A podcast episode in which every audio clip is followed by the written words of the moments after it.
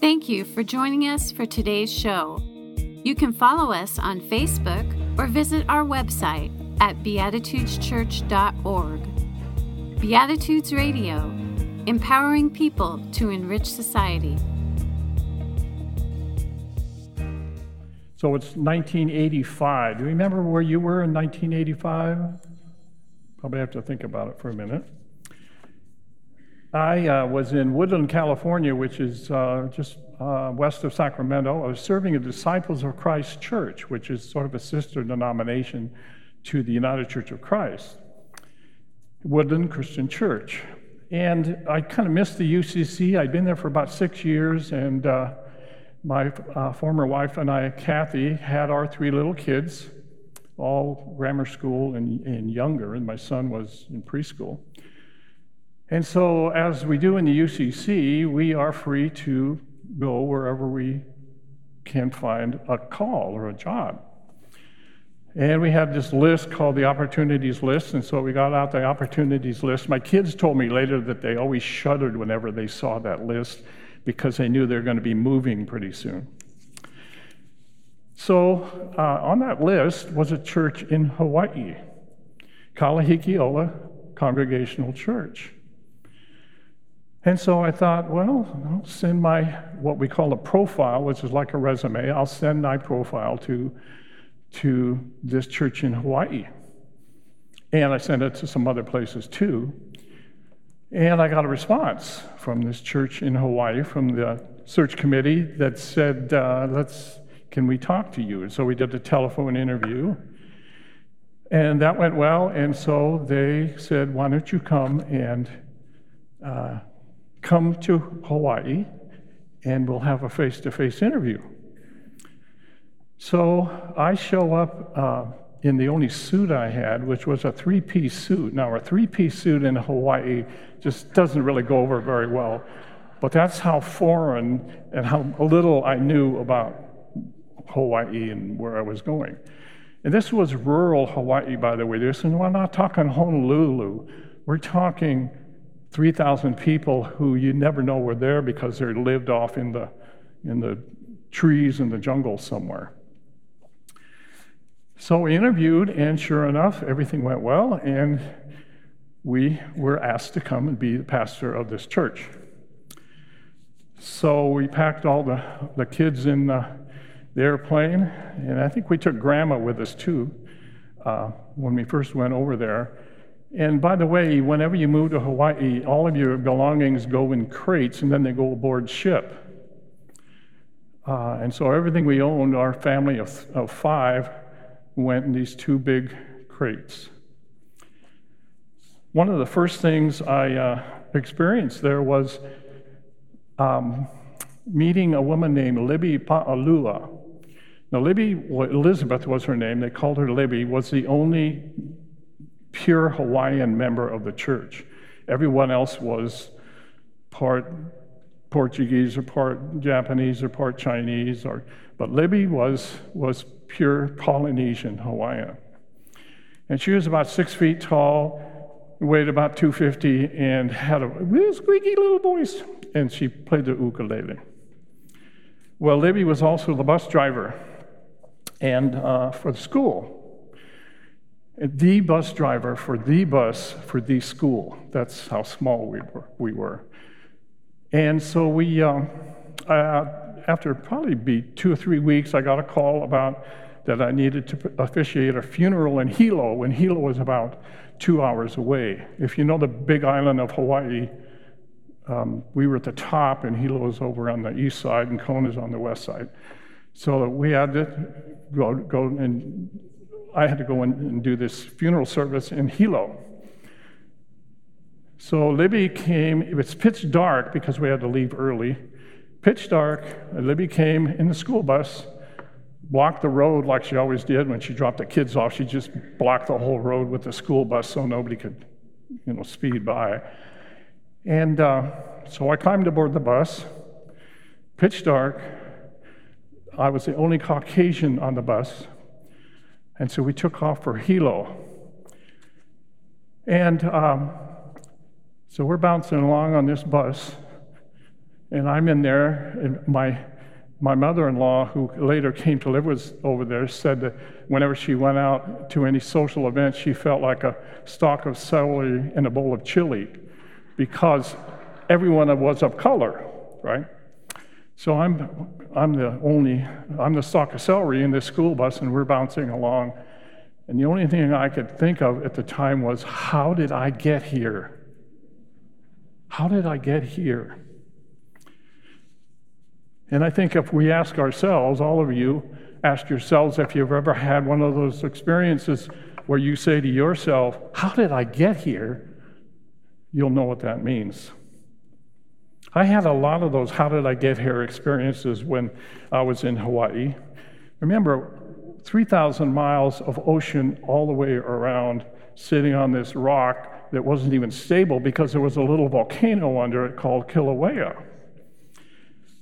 Now, I'm sure you're wondering why I chose this lesson. I wonder if Adam and Eve, when they were standing there in their nakedness, wondered the same thing. How did we get here? How did we get here? I used to think that everywhere I went in my ministry of over 40 years, I served local churches in four different states, Hawaii being one of them. I always used to think that somehow God had called me to be on, in all these places as though it was sort of pre planned that this is where I was going to end up. Well, today I'm going to challenge a belief that many Christians have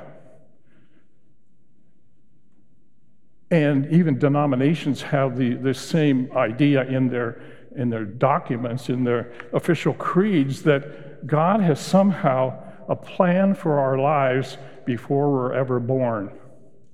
There's a plan for our lives before we're ever born. And then everything that happens to us has been preordained in God's mind. There's, a, there's this, so there's this general term that's used, theological term that's used called predestination, which is, this applies sort of to that idea of predestination. We can thank St. God, St. Augustine for this concept because it applies especially to who's going to gain salvation and who isn't, as if it's predestined whether you're going to go to heaven or hell. It is comforting to rest in the belief that everything is planned out for our lives, and as long as things go well. But when, what happens when they go badly? Did God plan those things that went badly in our lives also? If so, why? And if not, then how did, how did we come to be in those places where we might say something like, How did I get here?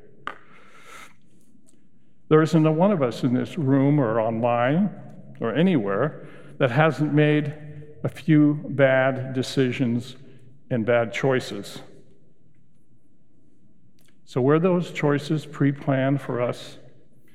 I would submit that because our lives are full of choices, and decisions, that's sort of a thing we call free will, that we will make some good ones and we're going to make some that aren't so good. Doesn't mean that we can't learn from all of our experiences, whether uh, that we make choices or decisions about, whether they're good or bad. Hopefully, we will learn something from everything that happens to us in our lives. I hope Adam and Eve learned something from their decision to eat the fruit of that sacred tree. So, this leaves us with two options. One is to just go through life sort of willy nilly, not really caring much about whether God is involved at all, and that God is not really a part of our decision making, and so we don't even consider it. Or we make the best choices that we can praying that God will be present in the outcome of those decisions, whether they're good ones or not. When I graduated from high school and went off to college at California State Polytechnic College in San Luis Obispo, California, with a major in mechanized agriculture. Mechanized agriculture. To this day, I have no idea why I chose that major. I had I could barely pass geometry in high school, and here I am taking college level calculus. Well, needless to say, those first year and a half of struggle in college happened. I was playing baritone sax in the stage band, so that, that's probably what kept me there that long. But I found myself flunking out of college, and that, I was a B plus, A minus student in high school. After getting advice from my church pastor and other people, I transferred to Chapman College in Orange, California, and I majored in religion and English, which were two f- fields that I flourished in. I later discovered I was pretty good at the tasks and responsibilities of local church ministry, and so I spent the next 40 plus years doing that and never looked back. It was a good fit. And I now find myself pulled in some new directions and new decisions that I'll have to make.